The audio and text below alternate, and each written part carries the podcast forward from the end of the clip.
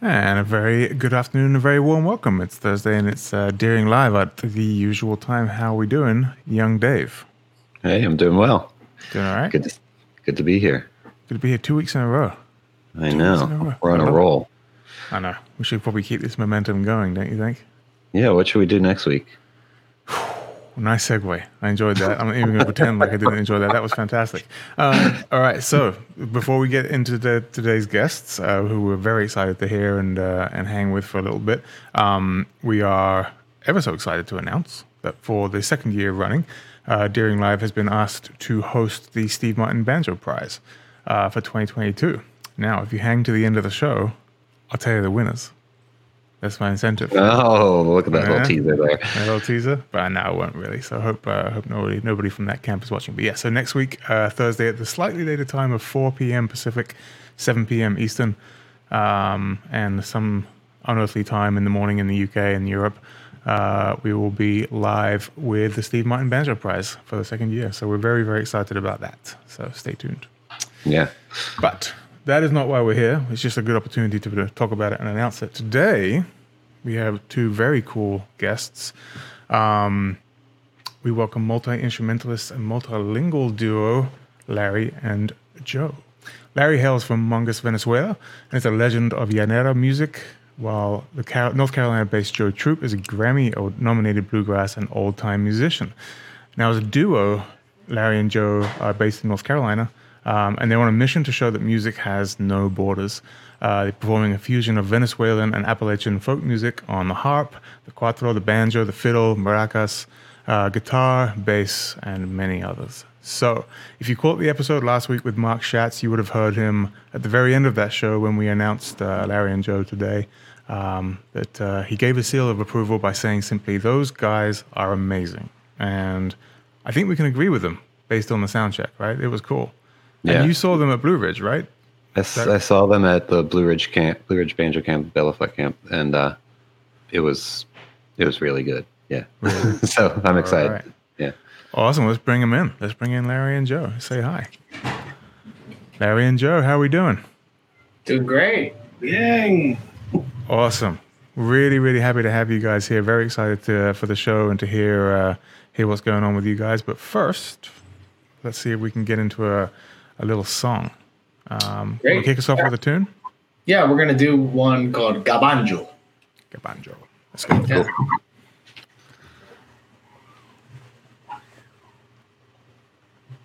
go.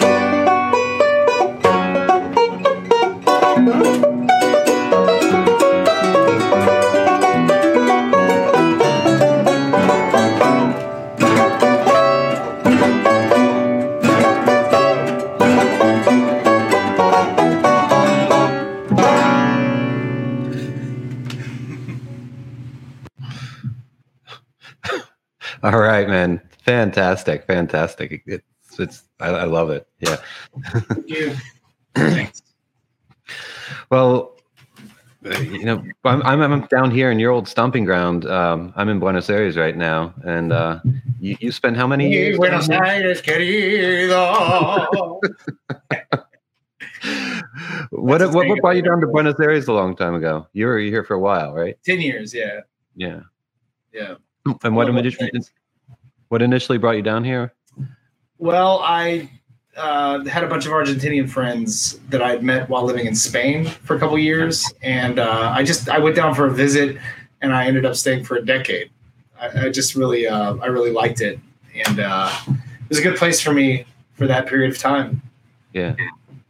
And then what was um you, you know you, you formed a band that was that was successful down here and and um was it how was it kind of finding playing the banjo down in Buenos Aires and playing playing Appalachian music because you play other instruments as well um but playing that kind of bringing that kind of music down here Yeah, well, it was a complete novelty. Uh, actually, as soon as I got down there, I, I found the best banjo player in Argentina at that time, uh, who's a tremendous bassist, a double bassist named Diego Sanchez. And I met Diego. You know, I think I even communicated him with him through YouTube a couple weeks before I went, and then we met up and we formed a duo uh, pretty quickly and uh, he liked the banjo, but most people have ne- you know never heard of the banjo. Uh, it has gotten a little bit more popular. Some of my students actually started a bluegrass festival down there called Buenos Aires Bluegrass, and uh, it's happening uh, November sixth, this Saturday. You might want to check that out, Dave. yeah yeah Um, make sure to just check out, you know, Buenos Aires Bluegrass. It's a festival sponsored by the city.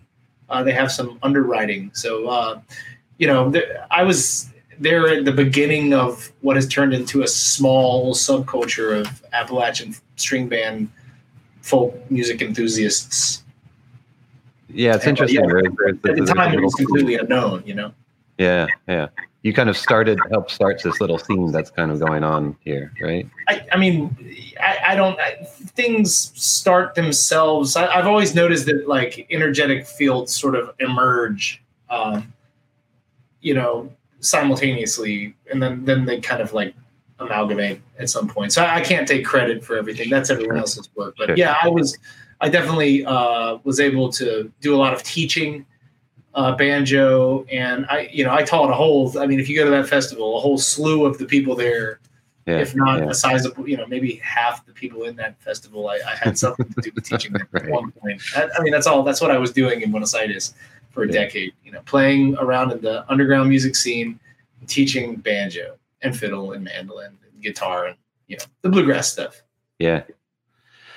Well, you're you know you're back in the states now, and and you talked how things just kind of things just kind of can just kind of happen. Like, how did you? Let's talk about you. You know, you and uh, Larry. How did this happen? How did you two get together?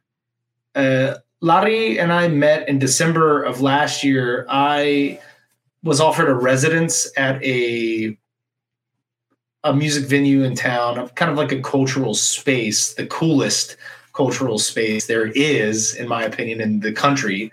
Uh, it's called the Fruit. This, is, this place is awesome. It's one of a kind. It's something you would expect to see in Buenos Aires. It reminds me of Hasta Trilce, which is this beautiful um, theater and and uh, Maza 177, Hasta Trilce. It's like a theater, bar, foyer. It's this multi space. Anyway, um, the Fruit is a multi space in Durham. Um, and I was offered a residency there to kind of rehearse, uh, curate the space to my liking for an entire month. And uh, I met uh, Larry. I, I, I heard about his whereabouts from mutual friend. I got in contact with him. I saw some videos that they had posted uh, that he had posted of himself playing harp, and I thought, no way! Like I've got to play music with this guy uh, because I love Llanera music. I've been listening to Llanera music since I was, you know, a teenager, but I was never able to be under a master's tutelage. So I contacted Larry and I invited him to the series the first night. He came. He brought his bass and his harp, and uh, the audience was so spellbound they immediately gave uh, us a standing ovation. We had never played music together, but the connection was like fireworks. And uh, and since then, we've just been um, we've been. I, I officially moved to Durham in March. I was on the road January and February of this year with a theater company. I came to town in March and we started working, and we've already got an album in the can. And uh, it's, and actually, the single first single drops tomorrow. Uh, Oh, wow. Vehicle, which is the last song we're going to play tonight. That'll be on available in all the usual, you know, yeah, all online. that stuff, all this whatever. There's fangled streaming, what you call all that stuff. Well, can why don't um maybe th- this is a better question for Larry. May- Um, can you explain what what llanera music is? Like what what make what's the essence of this music? Larry, ¿tú puedes explicar lo que es la música la- eh, llanera y cuál es la esencia de tal música? La música llanera es la música representativa de Venezuela. Llanera music is the representative music of Venezuela. Es, mm, se hace con cuerdas, instrumentos de cuerda. It's done with strings music. ¿Se puede correr el, el, el arpa para aquel lado? Ahí va. Sorry. I just noticed Larry's been talking through strings the whole Yeah. time. That's all right. Yeah, it's better to see his face. Se hace con cuerdas y el- lleva el acompañamiento de las maracas, que es percusión menor. so it's a string band tradition, but there is a minor percussive element, which is the maracas. Y la esencia de nuestra música, ah, básicamente, o lo que se ha conocido, es que nos trae, venimos desde la colonización por la música andaluz de España, por allí entra un poco lo que es parecido a la música de Venezuela hoy en día. And to talk about the essence of uh, our music, you've got to talk about the colonial period um, in which a lot of Andalusian, Andalusia, uh, immigrants from An- Andalusia, southern Spain, uh, came to Venezuela and brought their sound with them. como también se hace con cuerdas ah, de metal, porque se toca música, a lo que llamamos en Venezuela música oriental, que es tocada con mandolina. Uh, then you also have to consider the um, metal strings, like he's playing nylon strings. That's Llanera tradition is from the plains region of uh, eastern Venezuela, sorry, western Venezuela, which is shared. This uh, Llanera music tradition from the plains region, which is called el Llano, is shared between Colombia and Venezuela. Where he's from, he's from the Oriente, which is the eastern part of the country, and they use uh, metal strings. And uh, ya había dicho mandolina, ¿no? and there, there's a uh, mandolin tradition there. Uh, we're going to do a piece uh, at some point tonight uh, that showcases kind of the, the sort of music that, they're ex- that they explore in that tradition, which is completely different than música llanera. Eh, ¿Algo más de la esencia de la música llanera? Sí, ah, nuestra música llanera eh, como esencia toma el canto hecho en medio de, como dice la palabra llanera, en medio del llano, en medio de la sabana. Yeah, one thing about our tradition is that it takes uh, it, it stems from singing in the middle of nowhere, in the middle of nothing, in the plains. It's like the Pampa region of. Argentina, or the prairie, or, I, or more like the high plains. You know, like Yeah. North Dakota. Yeah. Sure. And uh and Joe, what did you th- was it about this music that you thought you could bring a, you know, traditional Appalachian instrumentation to this music and and add something to it? Well, uh, I just thought it would sound cool on the banjo, and when we started exploring uh, this music, like what we what the first song we did is it's called gabanjo, but it's actually a gaban, um, G A V A N. Uh, but you know the V in Spanish is pronounced like a B. It's labial, so gaban. Um, and gabanjo is like a little funny thing for Venezuelans. They'd be like, ah, gaban on the banjo, you know. And um, English people would be like, what's that? But uh, anyhow, uh, I just thought, yeah, I'll give this a try. I'll start picking picking out the harp vocabulary and the cuatro vocabulary on the banjo, and then some of this instrument called the bandola, which is like a pear shaped guitar, a four string uh, guitar family instrument that's very cool with a very aggressive uh, atta- uh, attack, and it sounds like pingy. Larry noticed the similarities between the sound of the bandola and the banjo. So we're the, what I'm doing as a banjo player incorporates some of like what I was just doing. That's cuatro technique, but I'm not using the index finger, which they use. I don't. I have picks on that finger, so of course, if I do Mhm. that, I get you know stuck to the string. Yeah. So I'm using downstrokes with uh in the uh, with uh, pinky and ring because they're the unpicked. Yeah. Uh, you know, there's a lot of stuff you can do. Like I'm still trying to get used to that kind of up, up, Right. stop, which is like with the nail. This is all cuatro technique. Then some of the picking stuff that I was doing, yeah, here's I'm emulating that, but um, so it's like so they gotta.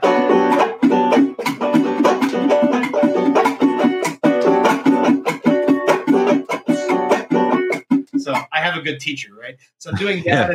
and this is like uh this is straight out of the. So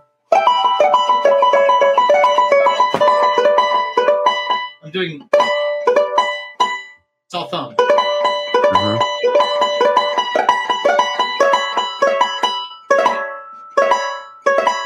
So it's thumb, thumb, thumb, thumb, thumb, thumb, index. It's mostly downstroke. So you try to. That- There's just one index that comes up. Anyway, so there's a lot of downstroke. Like that phrase would just be all downstroke with. That's bandola.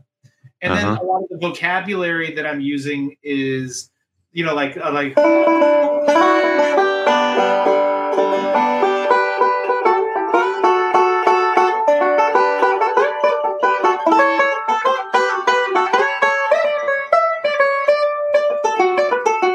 That's harp. That's literally what the right hand in the harp is doing. So it works out perfectly on the banjo to do the harp phrases.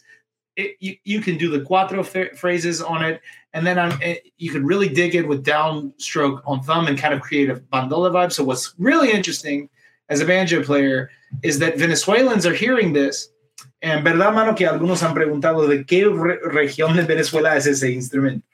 Some Venezuelan uh, folk musicians have asked what region of Venezuela the banjo was from, because it sounds like it should be a traditional instrument from Venezuela. It says the first time in my experience as a banjo player that people have actually gravitated towards the instrument. It's completely, it has no stigma at all.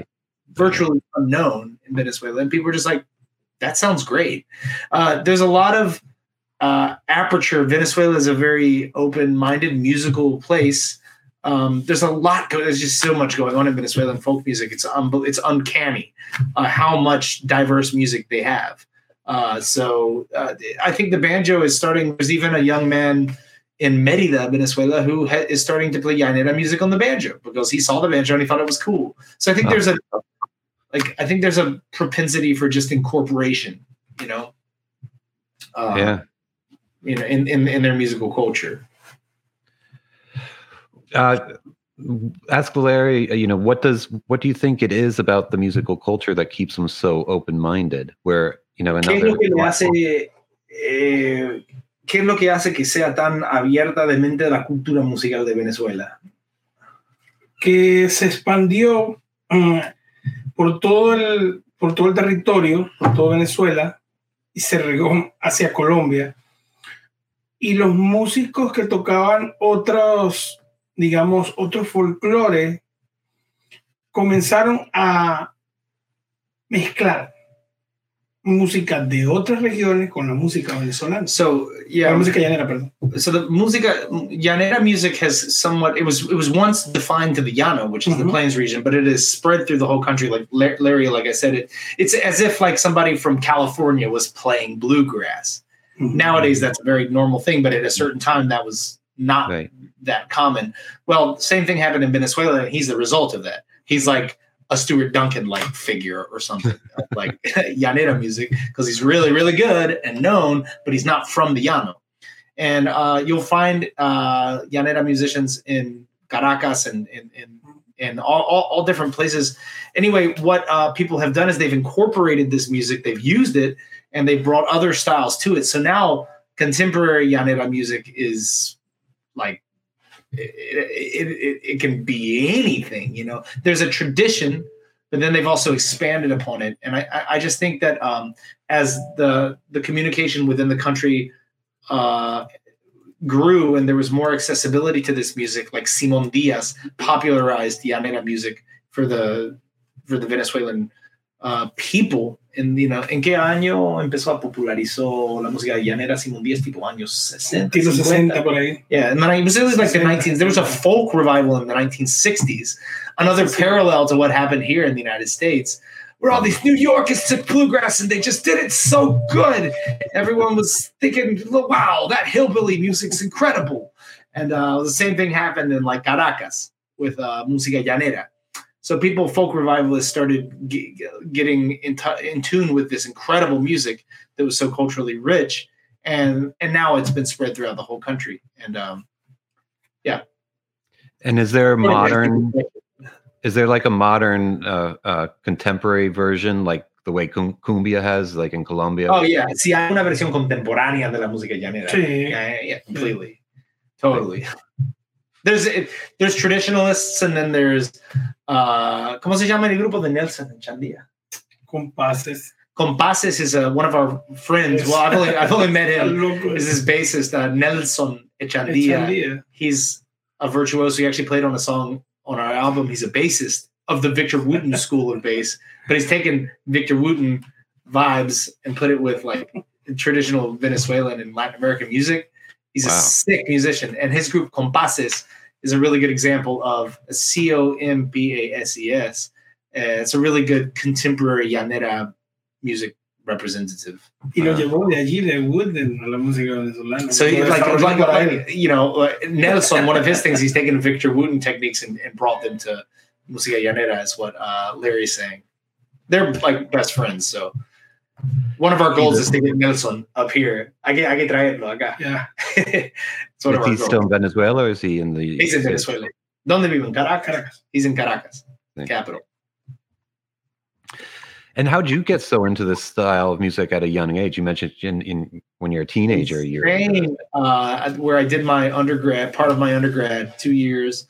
Uh, I met, like I said, a group of Argentinians. They were my core group of friends, and they had a an album uh, called Pajarillo Verde. Pajarillo Verde, como no quieres que llore, by Cecilia Todd, which was like she was a Caracas. She's part of that folk revivalist movement. She's a Caraqueña, uh, a city girl, a city woman who made up um, this, who had this very successful album in Argentina. So my Argentinian friends gave me this album. En Venezuela, ella no es tan conocida en Venezuela ni siquiera. Es conocida, sí. Pero no como No, entre no- músicos llaneros, no tanto. Dentro de la música neta, neta, neta, de, de lo- del llano como tal, no. Porque hay una cantante, So- si se quieren, dentro de lo venezolano clásico. So there, there, there's a phenomenon that we're looking in globalization uh, that we can identify here. So Cecilia Todd is not, uh, you know, she's she's regarded as a good musician, but she's not like uh, she's of no like um, she's not considered like a, the greatest uh, you know llanera musician at all. She's from Caracas. She's from the city. It's like it's like the guy who did dueling banjos. Wasn't he from New York or something? Like yeah, uh, yeah. You know, and, and bluegrass there's like man it's a, it's a good melody but it's not like what what's the what's the fuss you know so that there's that kind of vibe with like Pajarillo Verde the album that I was listening to was part of this folk revivalist movement that came out of Caracas and it was popularized in major metropolis metropoli in South America including Buenos Aires where my friends came from. So via earlier iterations of globalization I'm like I, I noticed my hands like a spider on Larry's head. I, I got.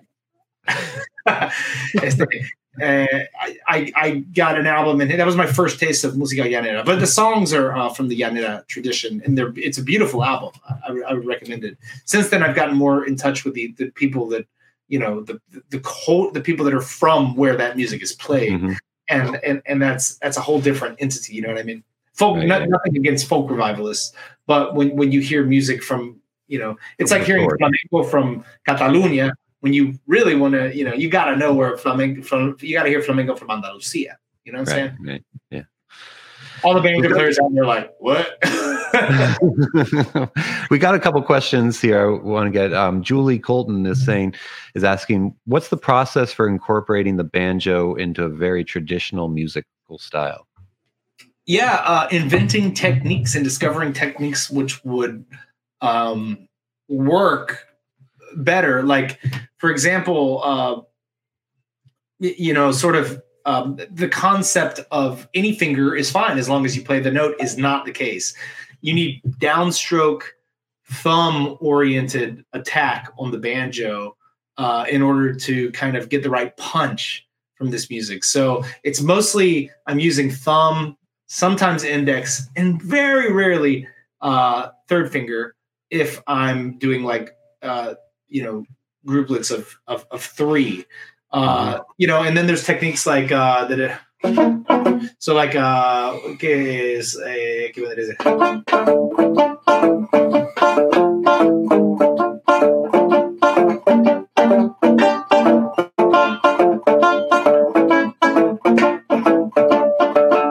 Right hand muting sounds cool. Using a splayed index to kind of get this vibe. So I, I've, I've drawn from sort of uh, techniques from other instruments, blues, guitar. Uh, we were produced by a legendary um, blues, funk, and jazz guitarist named Charlie Hunter. And he, in the production of our album, gave me all these incredible tips, which I was able to use to get a better and bigger sound on the instrument. Like instead of, I can't even remember what I like. Are they?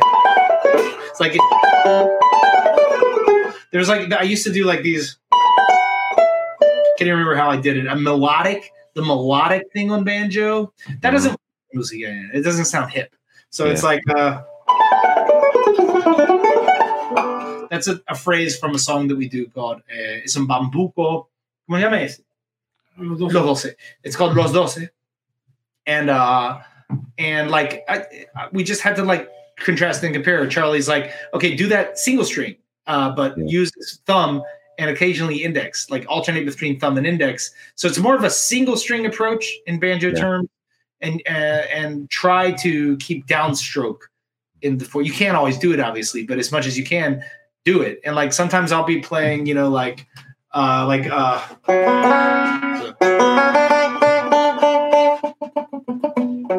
like this that's like mostly downstroke on thumb as much as you can do it. And when you need the index use it.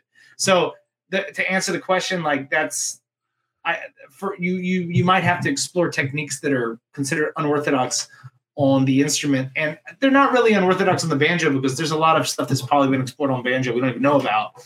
But for the Scruggs style technique or whatever um, you know some things haven't been explored by people that play this style. Uh, so I've had to do some research as to how to accommodate, you know, like I said, like the cuatro thing. Like, how am I going to get that? Well, with, how am I going to? The first issue is how do I do this without like uh, throwing my picks off Mhm. because I actually, I actually, you know, so you got to keep two fingers like I have rabbit ears here, and I got two fingers kind of curved, and then they splay. So there's like, you know, it, it work around problems and just. Yeah. Uh, so that, that that's what I'm currently doing to to try to to try to make this music sound hip on the banjo. And how do you deal with like the psychological like stigma on I think uh, on the banjo it's really strong uh, about you're not playing the banjo correctly sort of thing where you know Oh, I don't. you know what I mean, mean though how that kind of is a strong thing in the banjo world I mean, you know, like this, I mean.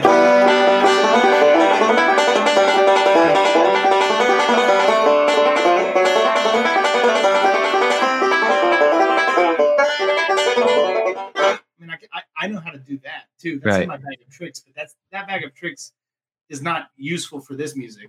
yeah And like uh, playing the banjo correctly, does that even exist? I don't even think that exists. I don't think there is. It's a relatively unexplored instrument compared to so many other instruments. right ¿Verdad, mano? Hablamos de eso, de que el banjo es menos explorado que muchos instrumentos en sí, ¿no? Ujú.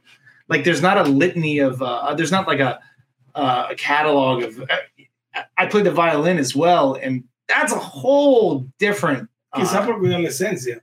Pero ¿Eh? Quizás por cuidar la esencia, sin ninguna maldad. Claro, sin ninguna maldad. hasta ahí. Yeah, like uh, it's important to to understand the essence of like Scruggs style and, and bluegrass. To me, I don't know. I like to play bluegrass music, so Yeah. that, that's what I grew up playing. Um, and uh, so that, I just I honestly don't even think of uh, the instrument as I, I don't even conceive of it the same now that I'm a little bit more involved in música llanera. I, I don't think like I think when I'm playing bluegrass. Um, it's a different concept, which is cool because you know you can explore something new, and there is no uh, way to do it correctly because no one, to my knowledge, is doing it except for like that. Eh, ¿Cómo se llama?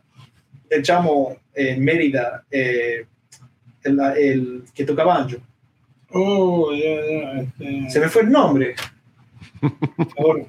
ahora. Teodoro. Gracias, hermano. Teodoro. So Teodoro is down in Merida, and who knows what he's doing on, ba- on banjo? He's probably doing it the correct way, you know, because he's in the llano. Sure. so, like, I mean, there's, and also, like, you know, at a certain point, that you don't have to think about music. Doesn't have a. Uh, there's not a. You know, we talk about this all the time. Eh, la manera correcta de tocar las cosas, como la- ayer en el tienda, la tienda de arpas. We went to a harp store yesterday, um, and Larry was treated. I mean, they were just kind of like the, the subtext was, "Oh, um, make sure to wear your mask." They, you know, he was Venezuelan. You know, harp is like there's all these twenty thousand dollar instruments that people are going to have in their foyer. It's like this classist crap, and this guy shreds them all to pieces because he plays, to my liking, like way, way more than they're like Oh, I, I don't really like classical harp. I don't give a rat's patoot about it. ¿Verdad que la música clásica en el arpa es muy... Sí, muy fina, muy. It's like, it's so mm, super boring. Yeah. Boring. No tiene ni una gota de negritud. has no, like- Eres todo lo It has no Africa. It's like the whitest, blandest, uh, insufferable crap. Uh, so, in anyway, I'm kind of I'm not, maybe I'm overboard because they were so racist and like classist to him yesterday, and I was like, "There's a master here," but they don't care. You know, like, uh, eh, what was the question? Now I just got on a diatribe, and I don't even know what. The, the, the you know the stigma of, of playing an instrument correctly. Oh, yeah, you know, so correctly, that's correct. Well, I don't Yeah. want to be correct. Like if that's what correct is, I don't want. To, I don't want to have anything to do with correctness. Um, Mark Reuter, uh, I think it's Reuter, uh, uh, is asking, are you using G tunings? G, open G tuning.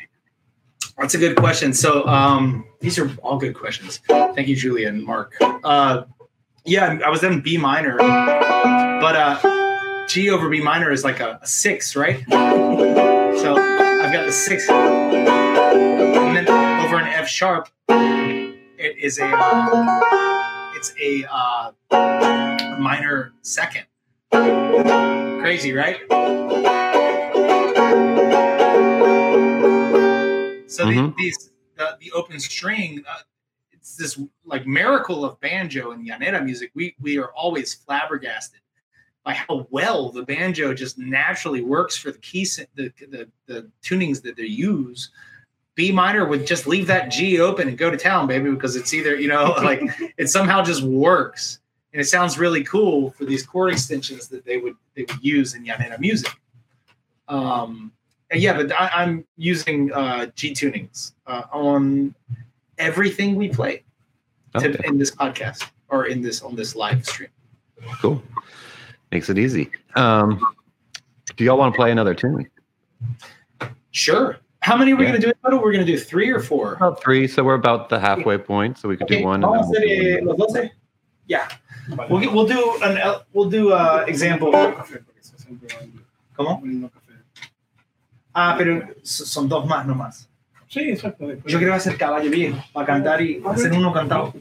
Sí, puede ser. Y si, si, si hay tiempo, volvemos a morir de café. ¿Si te parece? Vale. We're having an internal conversation. So, uh, yeah, this is called um, Los Doce, and it's uh, typically played on mandolin. Okay. Okay, here we go.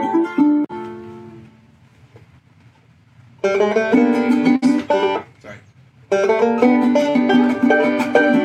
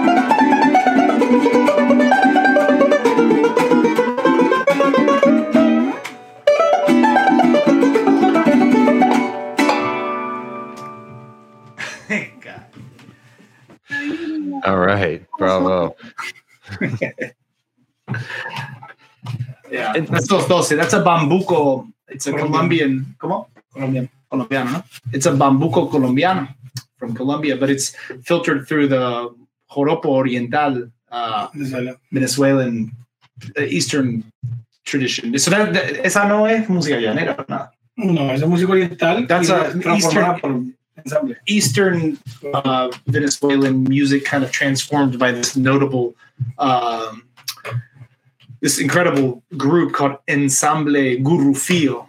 Uh, Hurtado. Cheo Hurtado is a very known cuatrista, cuatro player that uh, is part of that group. And uh, they've, eh, ¿cómo se llama el mandolinista que te apellido Soto, no recuerdo el nombre. Soto. There's a great mandolinist in that group, and they've also they also did an uh, a, a disc with uh, Hamilton Yolanda. Hamilton de Holanda. Hamilton de Holanda. Hamilton is pretty known in the states because he collaborated with Mike Marshall. Um, anyway, that tradition is like shared between Colombia, Venezuela, and Brazil. It's like choro. Those melodies and this kind of like mandolin oriented music is also played in Venezuela. So that was kind of like reminiscent of, of, of that whole thing. And we tho- just did. those melodies, there's not a lot of improvisation going on. A little bit on on the accents of the melody, but you're essentially playing. Yeah, it's it's kind of it's kind of well, there's subtle improvisation going on, Right. but yeah, it's mostly uh, the melody.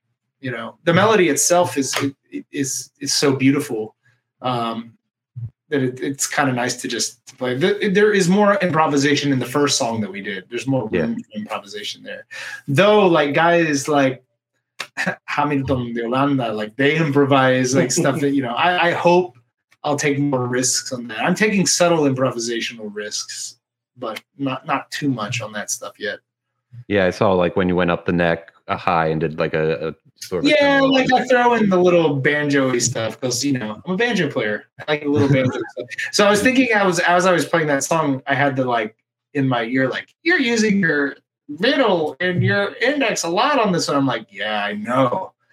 It's contrary to everything I've told you. uh, that particular song is is kind of hard to do that. I do keep it mostly to thumb and index though. But I do I do throw the, the middle in there a little bit. So I actually tried to avoid it in one moment and then I messed up a phrase and I was like, ah no, I'll just stick to the way I usually do this. Because I know banjo players are watching this and they're like, he's lie, he's a liar, he's a hypocrite. yeah, it definitely had that sounded similar to to Brazilian choro music. I could hear that that relationship there. Totally. Um, yeah, Mark Reuter is is is, is saying how your tremolo with- with your thumb uh, looks that tremolo with his thumb though. Um, Yeah, well, uh, so yeah, the, I, oh yeah, I can't really do that. I do have discovered like a tremolo with the fat of my ring finger that, that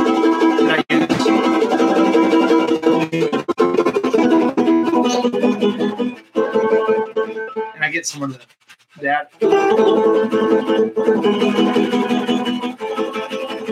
It's a really pretty tremolo. Speaking Yeah. of tremolo. Yeah. We That's have uh, funny, Mark. Kyla, who I think you might know, um, seems Our manager, Kayla. seems like Larry plays everything. Um, but he, has he ever played the band? Parece que Larry se toca todo. Yeah, he does. He's a talented guy. He plays the bass too, but we don't have it out. What, what does he play? Does he play three finger or or, or claw He plays upright bass, and he also plays electric bass and salsa bass, which is like a baby uh, salsa bass. Larry can do it all. He doesn't. His maracas are in the car, so he won't play that. And plus, that wouldn't work. That would destroy the mic. sonidos. Yeah, it's it's rough for this. All you hear is. You have to come to a live show if you want to see us do all that stuff. Yeah, you. Everybody should, definitely should. You know, um, when you played at uh, at Blue Ridge at the um the, the the concert there, that was fantastic. Um, Larry, what do you like about the banjo and traditional Appalachian music? ¿Qué te gusta del banjo y de la música tradicional de los Apalaches? Me encanta mm, la diferencia que hay entre, entre mi música y la música del bluegrass. I love the difference that there is between my music and, and bluegrass. a utilizar muchas séptimas, novenas. Yeah, using a lot of sevenths and ninths. Eh, es bastante divertido It's escuchar. really fun listening to that, he said. Ah, y, y lo más, lo que más me llama la atención del bluegrass es que cuando miras a una agrupación tocando, digo de los festivales, de estar en un festival, eh, es algo muy genuino. El patrón es, digamos, cuadrado, pero el que va a tocar en ese jam puede salirse de ese, de ese cuadro y hacer lo que quiera.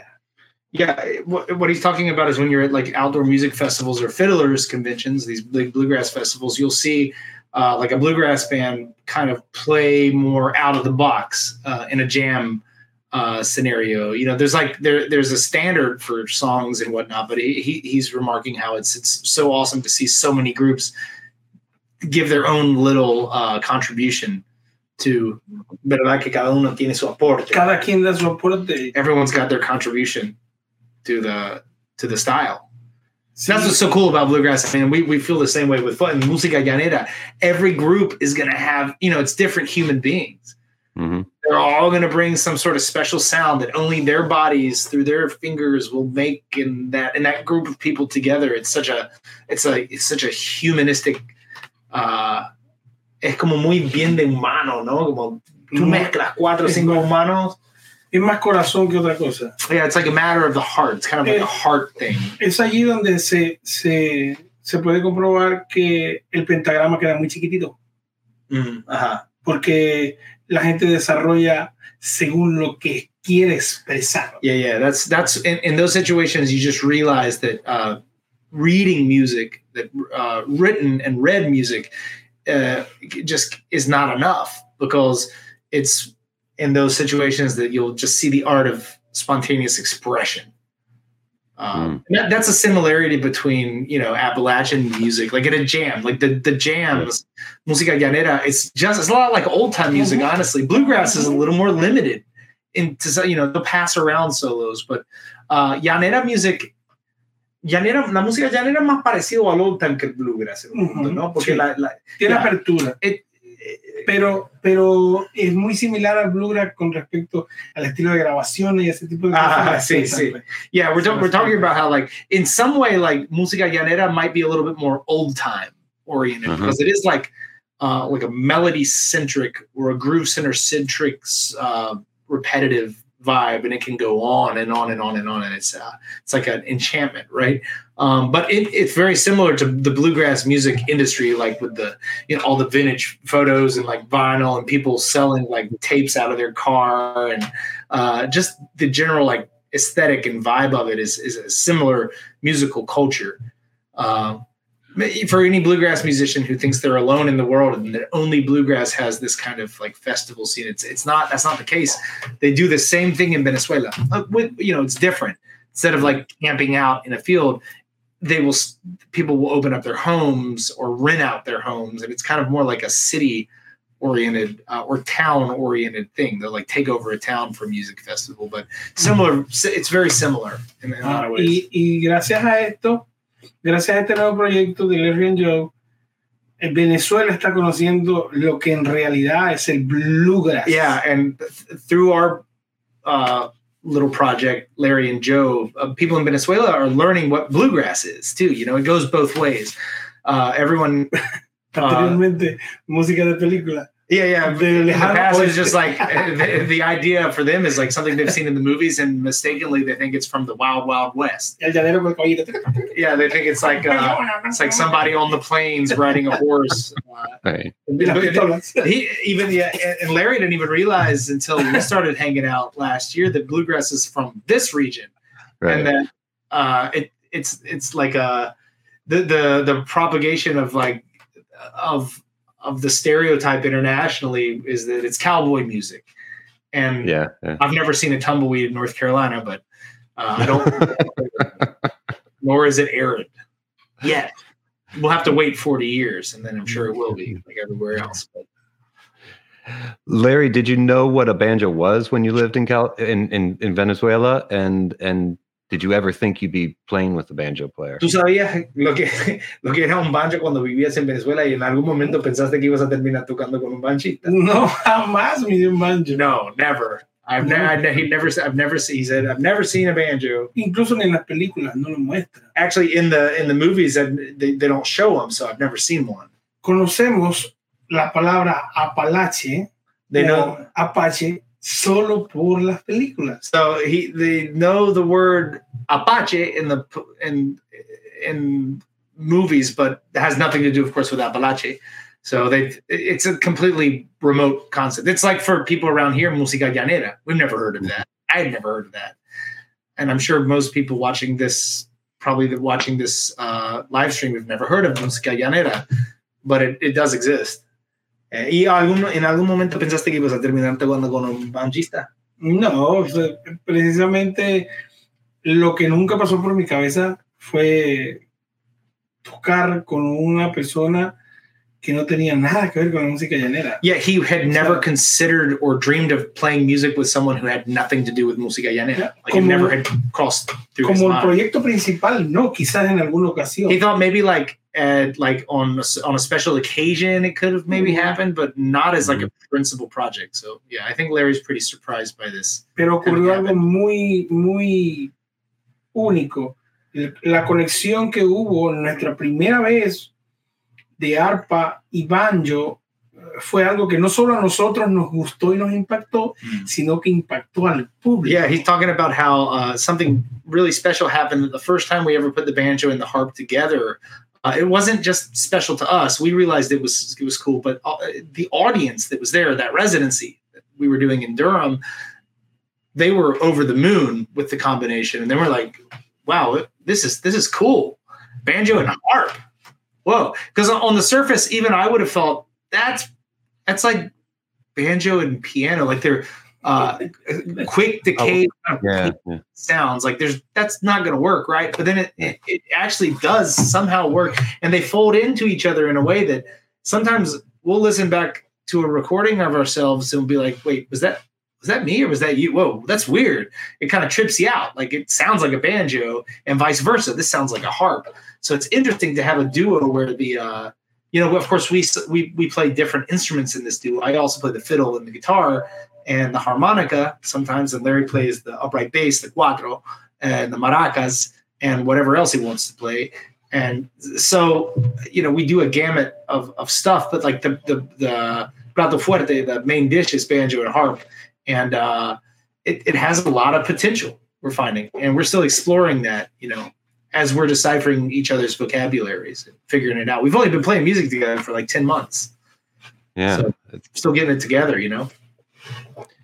And, and Larry, were you not playing music professionally bef- uh, in the, in the U.S. Um, before you met Joe? Hasta conocerme a mí, estabas tocando la música profesionalmente en Estados Unidos.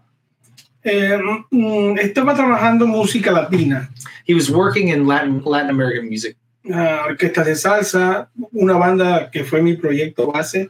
some uh, salsa orchestras, and one of his uh, principal projects was Sí. Música latina con arpa, ah, salsa merengue, cumbia. yeah, salsa, ah, merengue, cumbia. He has a group called Son Latinos ujú. with some friends from North Carolina playing uh, a variety of Latin American musical styles. Pero trabajando, estaba en la Pero construcción. trabajando construcción. yeah, he was he was always working in construction, Yeah. and he's currently transitioning out of that because our duo we're going to be able to live off of this soon.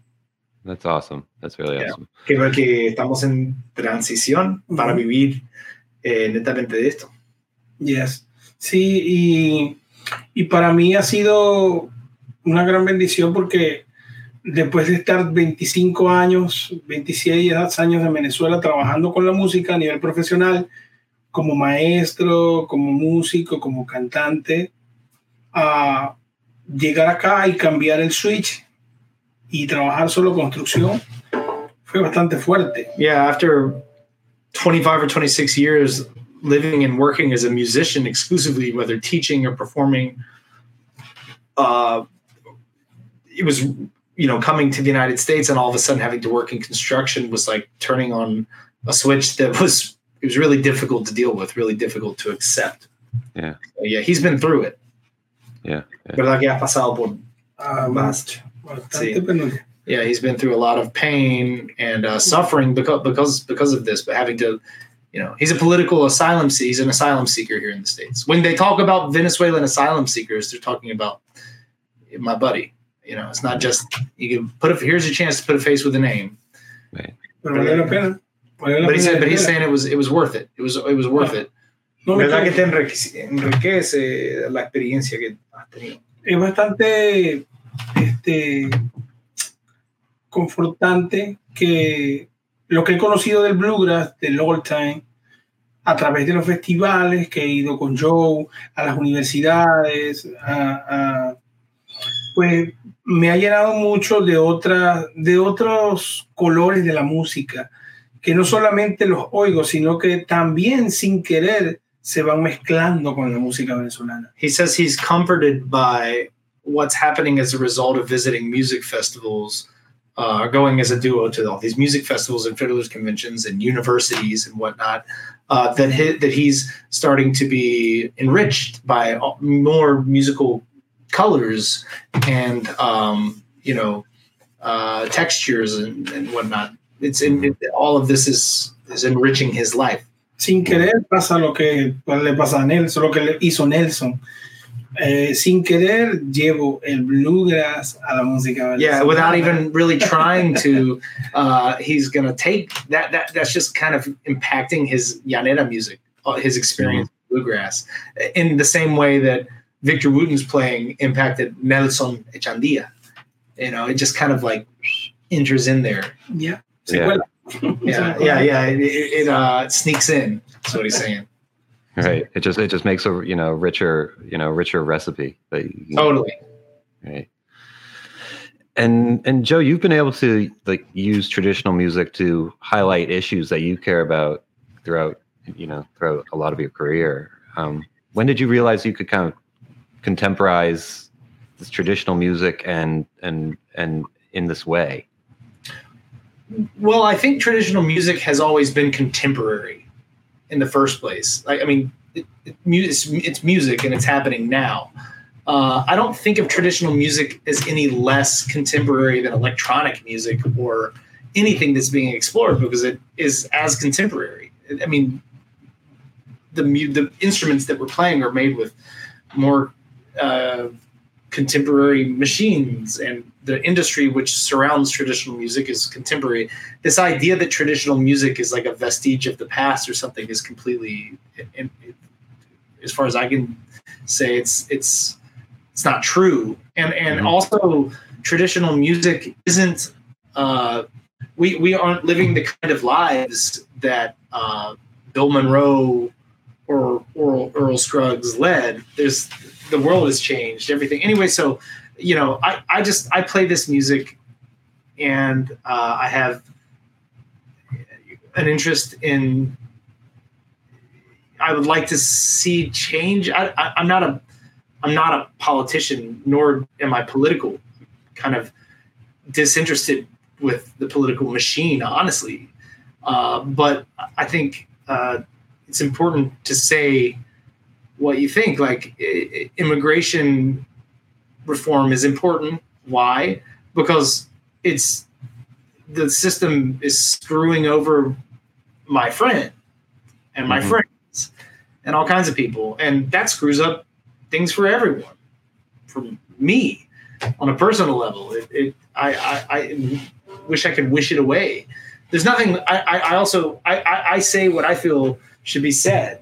You know, that's that's just what I do. I, I don't think of it as anything special. It's just uh, I write songs. In recent years, I've been writing songs about other people, which is a process that I, I love. i am really. Uh, it's been a blessing to be able to write songs about Moises Serrano and Dreama Caldwell and Leonard Peltier. Um, to be inspired by by people. Uh, I wrote a song called Hermano Migrante in solidarity with migrants in the United States. And that's the first song of mine that Larry heard, which compelled him to play with me. So, had I not written songs for social justice, I wouldn't have even met, you know, one of my best friends and, and my and, and the person that I'm going to be working with uh, in this whole next chapter of my life. You know, it's going to be our principal project. That's what we're doing. If anyone's wondering if, if we're serious about this, well, this is our this is our livelihood and this is what we're doing. Larry and Joe, ¿verdad que esto es nuestra, nuestro trabajo? Sí. this is our work. Esto es nuestro plato fuerte. This is our main dish. So, uh, yeah, I, I, I, will continue to, to, to talk about uh, immigration reform because I think he, you know, you know, he's a, he's an asylum seeker. He's got, um, you know, I, I, I think this country's uh, lucky to have all these incredible immigrants in it, and uh, it goes right back to the foundation of this country. Like, where are we? Well, whose land are we on? You know, this is uh, th- there were people here before Euro- Europeans got here. There's a whole lot of healing that needs to be done, and uh, we need to consider the reality of the situation and not be hypocritical, not exclude people when we ourselves, uh, speaking for white people here uh, are the descendants of immigrants. You know, um, so anyway, that's that's that. Well, we definitely want y'all to keep it going because the, the, the music is the music is fantastic, and uh, thank you, Dave. You definitely hope it hope it can you know grow where you can do this you know hundred percent full time. Yeah, help us do it. Help us do it. You know, like y'all just if you if you've got things that we can do, uh, contact our manager, our angel, Kayla, and uh, let's we'll come to a city near you. We're on the road. We're going to be all over the United States next year, coast to coast on many occasions. So just be, be in touch, reach out, help us figure out where, where we need to be playing in, in your town. That's how it works. That's literally how it works. Just uh, if you got an idea, run it, run it by our manager, and uh, and then we'll we'll see if we can't get that way. Yeah, and he's saying, yeah, make sure to, he, we're watching the website intermittently appear. Y'all can y'all can find all that contact information on our website, larryandjoe.com. It's not to be confused with Larry and Joe's Pizzeria, Newark, New Jersey, and, uh, and actually uh, uh, Jersey City on Newark Avenue. Uh, that's not us. That's not us. Well, um, yeah, and you also have that that single dropping tomorrow, right? Yeah, Caballo Viejo. Ah, habría que hacerlo. We could actually, yeah, we could do that one too. Yeah, we're we're kind of at the top of the hour, so it's um, you know, uh, if you could play us out, and if you want to play us out with that that tune that's coming out tomorrow. Yeah, absolutely. Yeah, I'll just have to retune because I do this Sure. you know, with a capo. And you know, banjo players, when you put a capo on a banjo, you're gonna have to retune a little bit, no matter how good of a banjo it is. This is, by the way, this beautiful Hamlet banjo. Look at that inlay. Oh, John Hamlet is the most brilliant uh, banjo luthier and a wonderful friend. His guitars and mandolins and banjos are viene una innovación. yeah, he's an innovator. He's really an innovator. And uh, Lizzie Ross, the incredible artist Lizzie Ross and musician from uh, Violet Bell, she did the inlay design, and John then cut it out of abalone and uh, mother of pearl, put it on banjos. This is the Three Sisters crop, uh, which was an idea that Lizzie had of corn, beans, and squash. So there's your little banjo uh, eye candy moment. That's awesome. Thanks both of you for being on the show. This was this was really good. Um, thanks everybody for coming. And next week, be sure to tune in because we have the uh, Steve Martin Award uh, Thursday.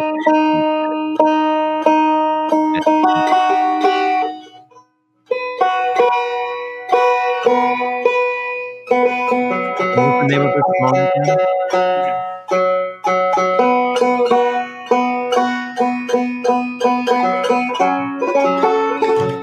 Close things out with uh, the most recorded song, uh, most recorded Venezuelan song in history. It's by Simon Diaz and it's Caballo Viejo. All right, one second. Again. Un, dos, tres.